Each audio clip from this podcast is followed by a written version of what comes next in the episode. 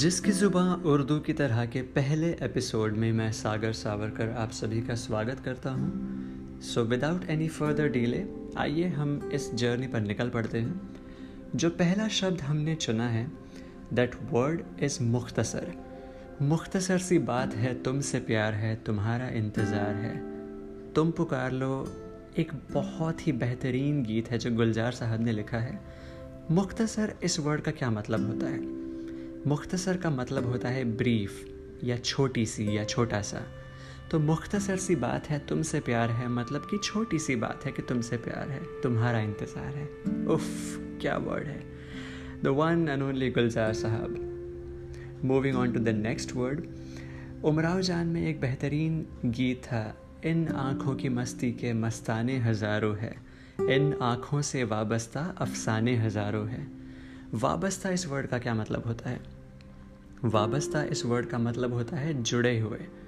So the line means कि इन आँखों से जुड़े हुए अफसाने हज़ारों हैं। Beautiful word isn't it. The next word is गुबार। मैं हूँ गुबार या तूफ़ान हूँ, कोई बता दे मैं कहाँ हूँ। आज फिर जीने की तमन्ना है, ये गीत तो आप सभी ने सुना ही होगा। गुबार इस वर्ड का मतलब होता है क्लाउड ऑफ डस्ट। तो she is trying to say कि मैं क्लाउड ऑफ डस्ट हूँ, मैं तूफ़ान हूँ, मैं कौन हूँ, कोई तो मुझे बताए कि मैं कहाँ हूँ। एक डिलेमा में फंसी हुई है हमारी हीरोइन। तो गुबार इस वर्ड का मतलब होता है cloud of dust. The next word is रश्क। मुझे बड़ा रश्क होता है, ये फ्रेज़ आपने शायद कभी किसी कन्वर्जेशन में सुना होगा।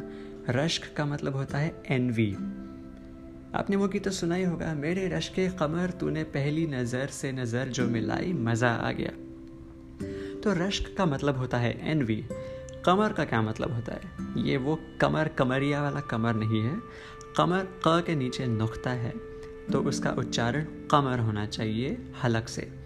कमर का मतलब होता है चाँद। तो शायर कहना चाहता है कि तुम इतनी खूबसूरत हो कि इवन चांद तुमसे जलता है, मेरे रश्के कमर।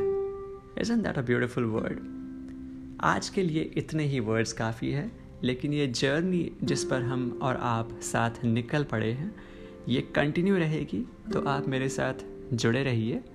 See you next time.